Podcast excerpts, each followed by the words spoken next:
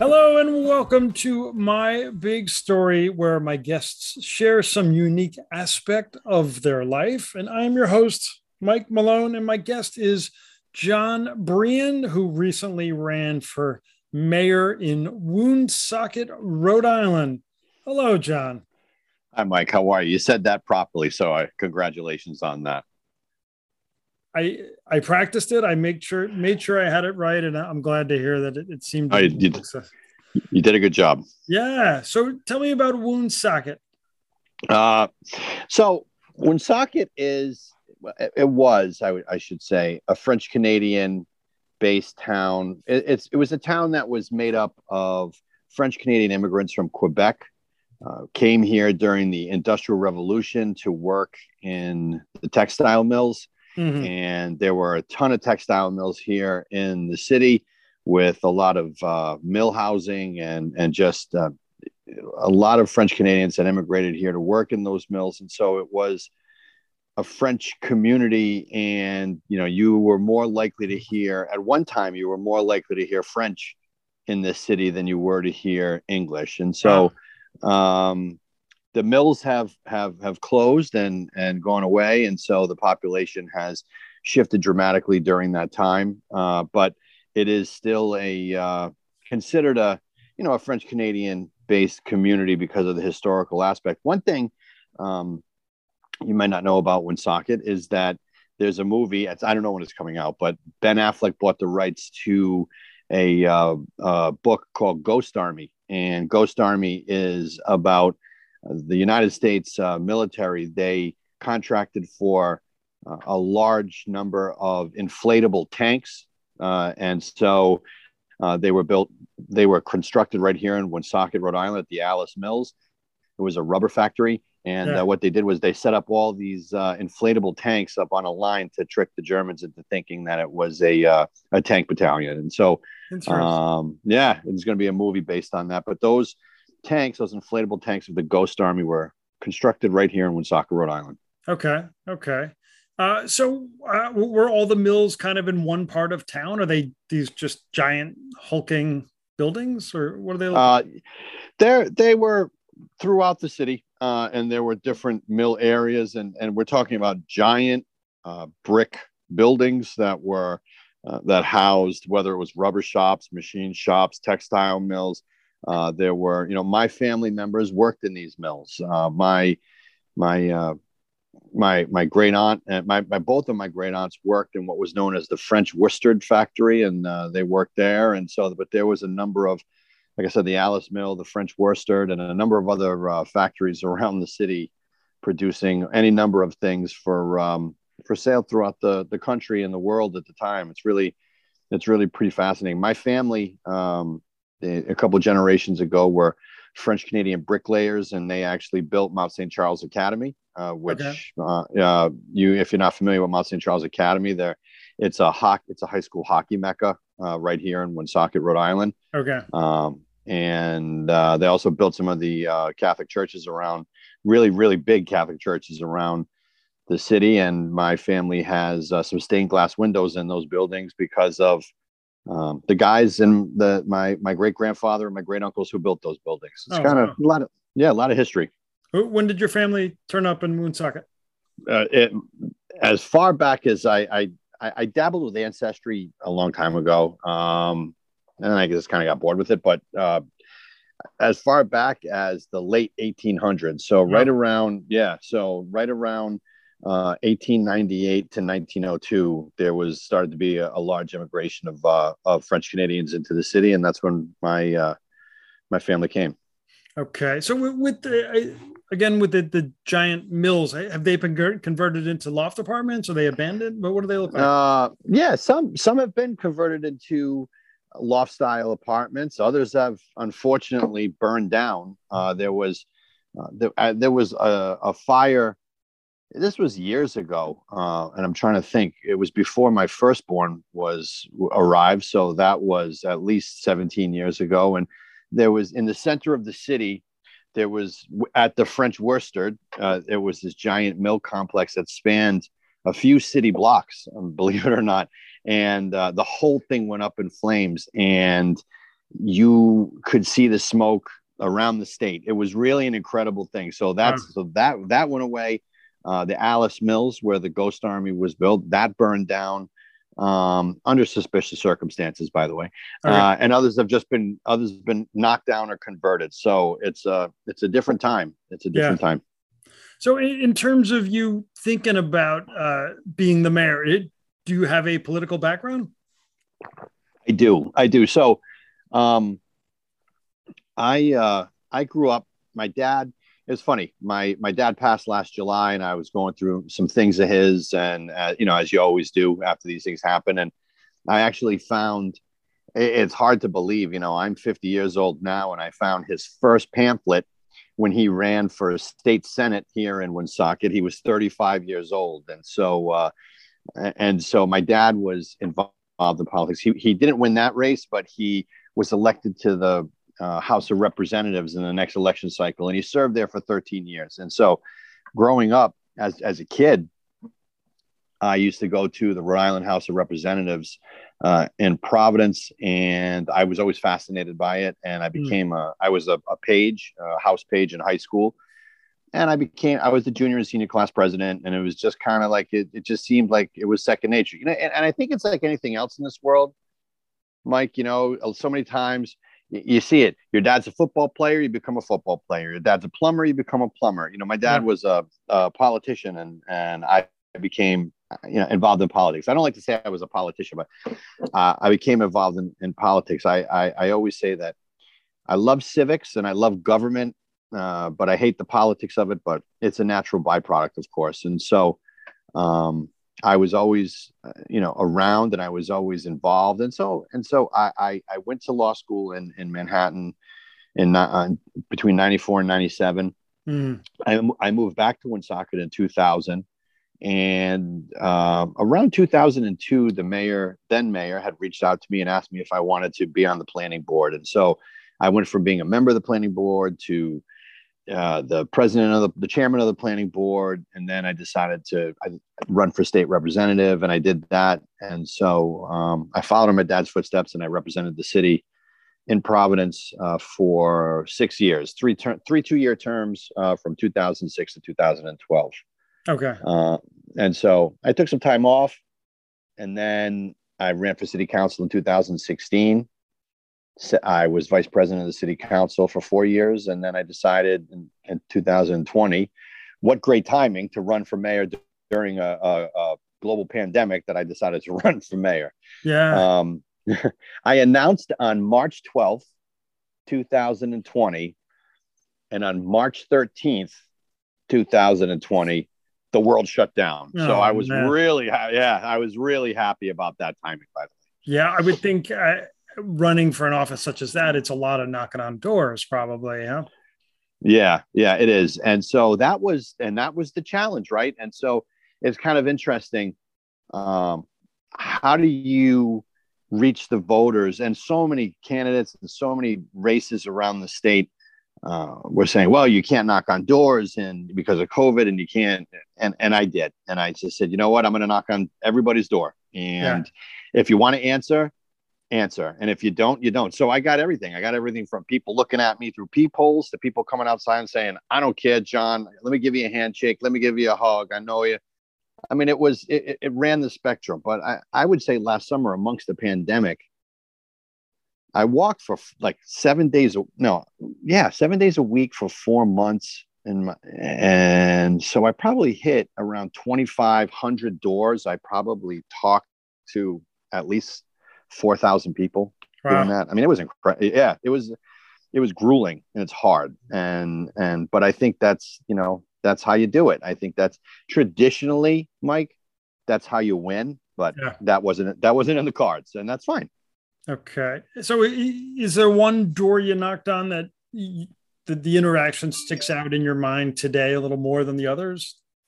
Yeah. So as I mentioned earlier, um, my dad had passed and my dad had, my dad was a figurehead in the city. My family's been a, around in, in this city for a long time. Everyone knew my grandfather. My grandfather uh, was a, a man of stature in the city and he was in construction and insurance and uh, but he was stricken with polio when he was when he was young. So my grandfather drove this giant Oldsmobile 88 and he had braces on his legs and he walked with crutches. So everybody knew my grandfather and then everybody knew who my dad and my my dad was known for helping people. And so i'd knock on doors and people were so supportive of me especially after he passed and so sorry that uh, uh, about the loss. But then they would just tell me stories that i i didn't even know about my dad. And and that i think um, that went beyond the campaign. That was kind of like that was cathartic for me because i needed to hear those stories. I needed to know that his memory is still alive with the people in this city. And so they were they loved my dad they loved me and they let me know it. And that really lift you know that really lifted me up throughout the time of because uh, he passed on july 31st and i had just started walking door to door at beginning of july. Yeah. And so it you know he passed at the end of july and i took a week off and i got right back on the trail and i walked all of august all of september all of october. Um, so hearing those stories about my dad and you know the support that i got as a result uh, was really, really, it was great. It really, it was an incredible thing. It was uplifting. Yeah. So your dad had never run for mayor of Woonsocket, had he? He had, as a matter of fact. Okay. He ran. Yeah, my dad ran um, in 1980. He ran for mayor, and there was like us all. All this political intrigue happened in 1980 because there was a, a, a broker deal and the mayor at the time was stepping down and he guaranteed uh, my father at the time that he wasn't going to run and the only way my father was going to run for mayor in 1980 was if the current mayor uh, didn't run and then there was like this political double cross where the mayor decided like all of a sudden i am going to run. So my dad ran for mayor in, in 1980 and he lost a narrow election. All right he lost narrowly. My dad in in 2018 he decided to run for mayor because the current mayor was running unopposed and my dad had a lot of problems with the way the city was going. So my dad was so pissed that no one decided to run. He put his name in and he ran. And i tell you mike he had no campaign he had no money he made no effort and he still got like I'm serious, and he still got 43 percent of the vote. So oh my gosh, wow, yeah.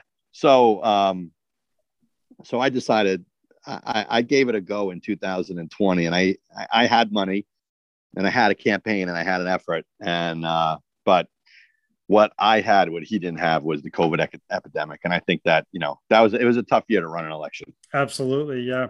And what did you figure you could bring to Woonsocket that your your adversary could not? Um, I just think a different perspective. I think, you know, I uh, have the perspective of attending University of Rhode Island, which is a very rural setting, and living in that setting. Unlike my city, which is is um, it's it's it's a urban, it's a it's a urban, uh, very urban setting. A very, know, and so it's a much different setting than say you know living down at URI and that kind of setting. Is seeing what life is like there and yeah. what worked there, and then and then moving to the metropolis of New York City and living there for you know six years and seeing what that's like. So I figured, as running for mayor, I could bring a perspective that hasn't been brought to the seat before, seeing what things you know how things work in giant cities and in small towns. Also for me it was about rebranding the city. In, in the state of rhode island uh, the city of woonsocket has uh, and, and, I, and I can say it because i said it during the campaign it has a poor reputation and it really is regarded as as kind of like you know people would say oh woonsocket why would you go there? You know if, if you say to someone uh, i live in woonsocket. Oh woonsocket you know like it's but you know we live you know there's there are great sections of the city. Uh, there are sections of the city that were built by the mill owners that uh, of the mills that we talked about earlier.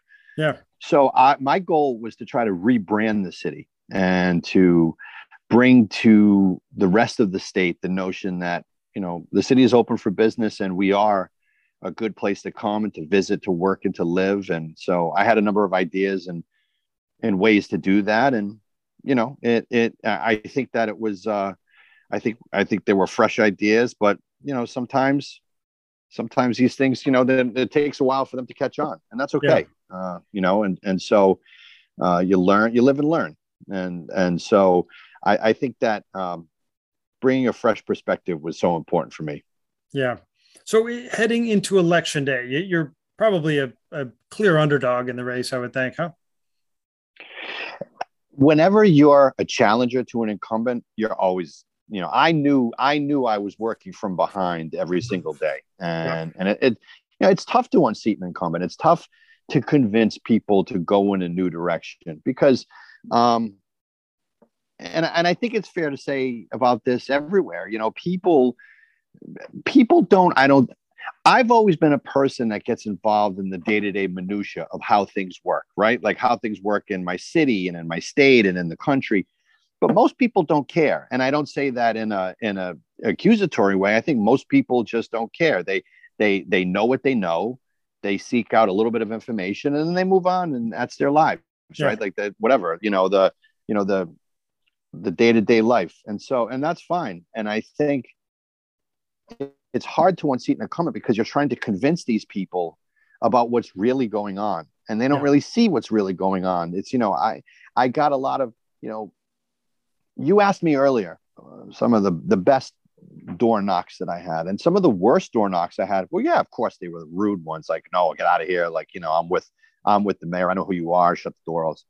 You get those, but I never cared about those. Yeah, it was the, it was the people who you knock on their door and they say, no, I'm I'm not I'm going to stick with the mayor because you know my taxes are low and my street got paved. And it's just and and just and, and it's just like how do you convince someone that they deserve more than the bare minimum that they're getting from a city? And and it was portrayed in this campaign as oh you people are so lucky you're getting paved streets. And i and i just kept saying that's a basic municipal function and when yeah. people get you know when people are under the idea that a basic municipal function is like a great thing that's a hard thing to combat. And yeah. so um, that made me the underdog because I had a lot of convincing to do. And ultimately, I wasn't able to do it. Right, right. So, election day, where are you? Are you at home? Is there like a an election headquarters, campaign headquarters? Where are you? Yeah, based? so so we have a campaign. I had a campaign headquarters uh, the the whole time, and and we made a big splash. We opened the headquarters. We did it right on Main Street, right down the street from City Hall. I mean, it was great. I mean, it was like I did so many things different this campaign um, that the city hasn't seen before, really to, to bring a lot of attention to it because I was the underdog. So we have campaign headquarters, and then we had workers at all. At all, there are there were twelve polling places. So we had workers at the twelve polling places, and we have, you know, a computer system at the headquarters to track the voters. And um, because when you go to door door to door, you meet people. So if I met you and you said, John, I'm with you 100%, I'd track you. I'd say, okay, Mike's with me 100%. So on election day, I have a computer program. If you go to vote, I take you off that list of my 100% people. So every time those those keep getting checked, that list gets smaller and smaller. Yeah. We turned out we turned out 90% of my guaranteed vote. I mean, that's it's unheard of that I did that. And still, yeah. you do that, it's hard to lose. And so, um, so it, you know, so I was busy tracking votes all day with my team and going from poll to poll and standing outside the polls, you know, and saying, "Oh, hey, uh, hi," uh, all that stuff. But going all around the city, um, but it's nerve wracking, and I yeah. have always hated election day. It's my worst. You wake up anxious, and you're anxious until you get the results. I mean, it's a long stretch a day, and you just feel just like this weight on you all day long. Yeah. And so I've been, you know, I've been to the top of the mountain, and I've and I've fallen down the other side at times too. And so I know what that that feels like. Election day is a harrowing. And I think about it. I think about these people that run these U.S. Senate campaigns, or they run you know, presidential campaigns. I don't know how they do it. Like yeah. I don't know how like you talk about all the marbles, you know what I mean? And so like, the, and it's all riding on this one day, and it's just, um, and that's you know, and and if just on a quick aside, I think that's one of my biggest gripes about what happened with COVID and what happened with the last electoral cycle because I'm a traditionalist. I think election day should be one day, one day of voting. And so mm. if you and you get to the polls, everybody knows it's election day and you vote. And absentee ballots are if you can't get there for a good reason. But that's not what happened in the last election. Absentee ballots were for everybody. So um, you know, you'd knock on someone's door and they, you know, it was such a different dynamic. You'd knock on someone's door and they'd say, Well, I already voted. And it's just like, I've never had that before. Yeah. I've never had, it, it's always been everyone's voting on election day. So, right. um, election day is a scary day. It really is. You know, running for office is hard. And it's, I give credit to everybody that does it, whether, you know, successful or unsuccessful. You put yourself out there, it takes time, it takes money, it takes energy, it takes physical, it takes away from you physically, it takes away from you mentally. Um, I wish I kept the weight off that I lost during that election. I did not. That's that, that's one of my biggest regrets, not yeah. keeping that weight off. Oh man. So so when the the ultimate verdict comes down, tell me about the disappointment. Tell me about the sadness. I, you mentioned kind of the anxiety, but it, what's it like when you realize you're not going to win this one? Um, you know, it, it's funny, and it, I think it, it I think it goes to my growth as a person. Mm-hmm. Um, I lost an election back in 2012, and I blame myself for the loss of that election. I think hubris is a is a funny thing, and it really it gets to you, and it and it it it, it twists you around. So when I lost that election in 2012, that to me, that like was a ego hit, you know, like it, it, it was like, I was like, how could this have happened to me? Right. Yeah. Um, and then I had to take a few years to really like become a better person and, and get away from the person that I was then.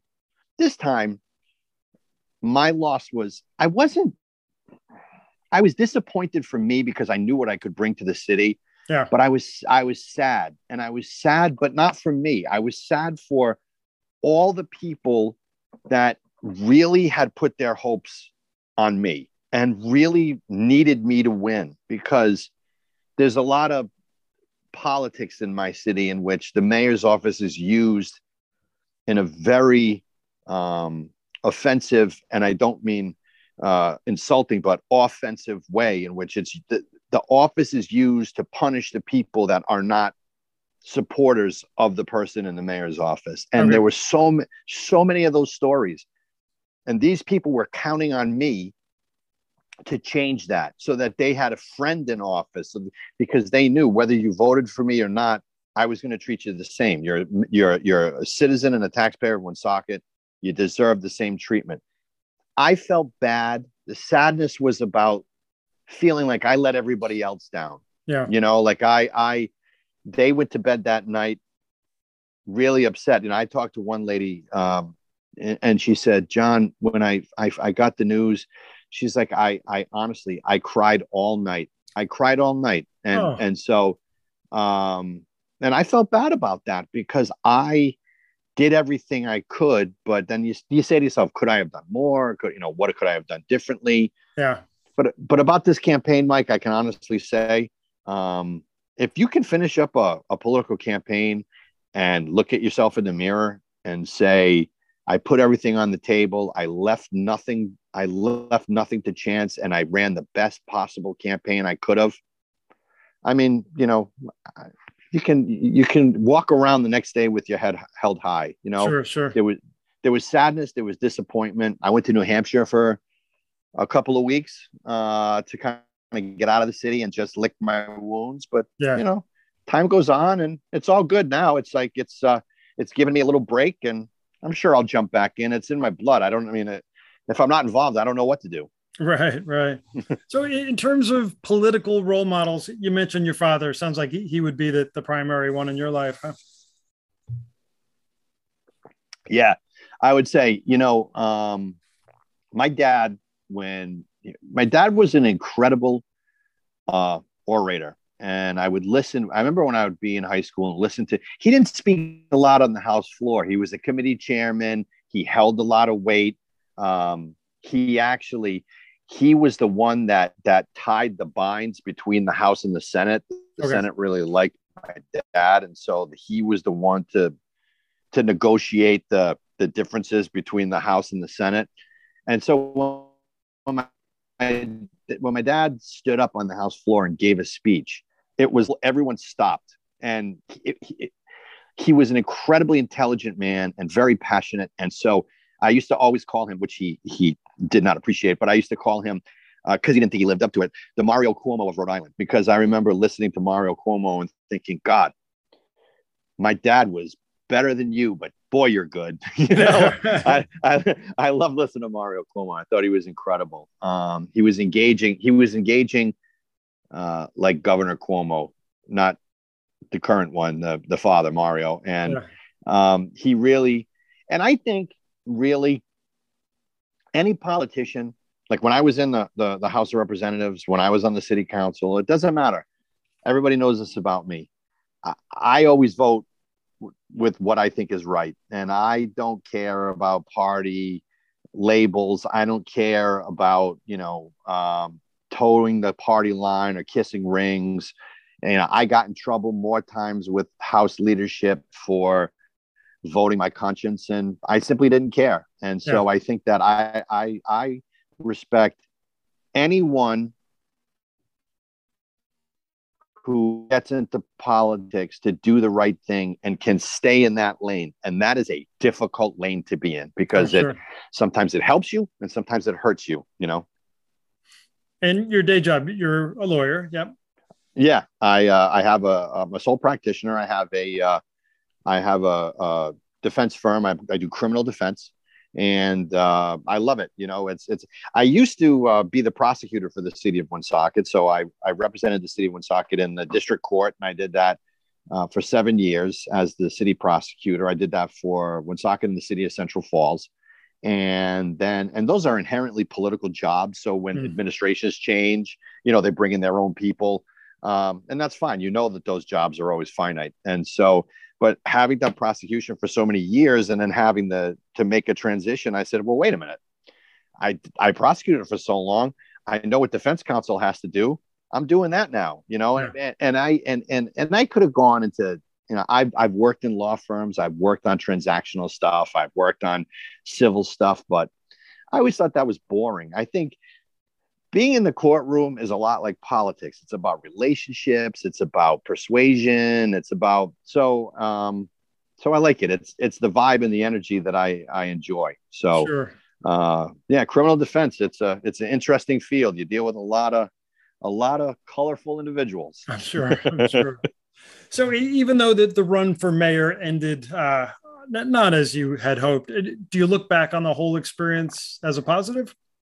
Yes, absolutely. And I, I, I, like I said earlier, I wouldn't change a thing. And the reason why I made uh, a pledge early on, and and I, I ran a different kind of campaign. I, I had said I wasn't running against the incumbent. I was running for mayor. Yeah. And and I had um, I had pledged that I would run a positive campaign to try to convince the voters why I was a better alternative. And there was a lot of dirty politics that was thrown at me. And there was a lot of, there was stuff in the mail that was incredible, personal stuff. Yeah. I mean, it was just, it was like the kind of stuff that you would never want, uh, you know, 11, 12, 15,000 people to get in their mailbox, right? It was Yeah. just like bad stuff. You know, it was, but I didn't lower myself to that. I rose above it. I ignored it. And even though I didn't win an election, um, I gained respect in the city in which I live because everybody says to me all the time, Boy, I'm proud of you for how you handled yourself, John. Like you did a great job.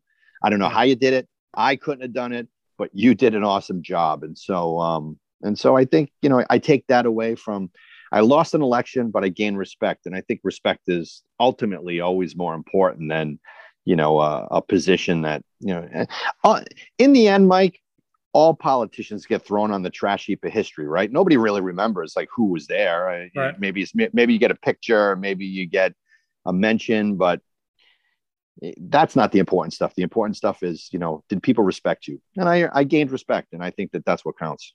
Sure, sure. All right. Well, John, thank you so much for sharing your big story with us. Well, I, I got to say thank you for having me. I, I know it's uh, some stories like that that don't end the way you want them do have a happy ending, and I think this one uh, definitely does. So thanks for the time, and I'll come back if you ever want me to come back and tell more stories. Sounds good. Sounds good. Well, thank you so much for listening. I'm your host, Mike Malone, saying stay well until next time.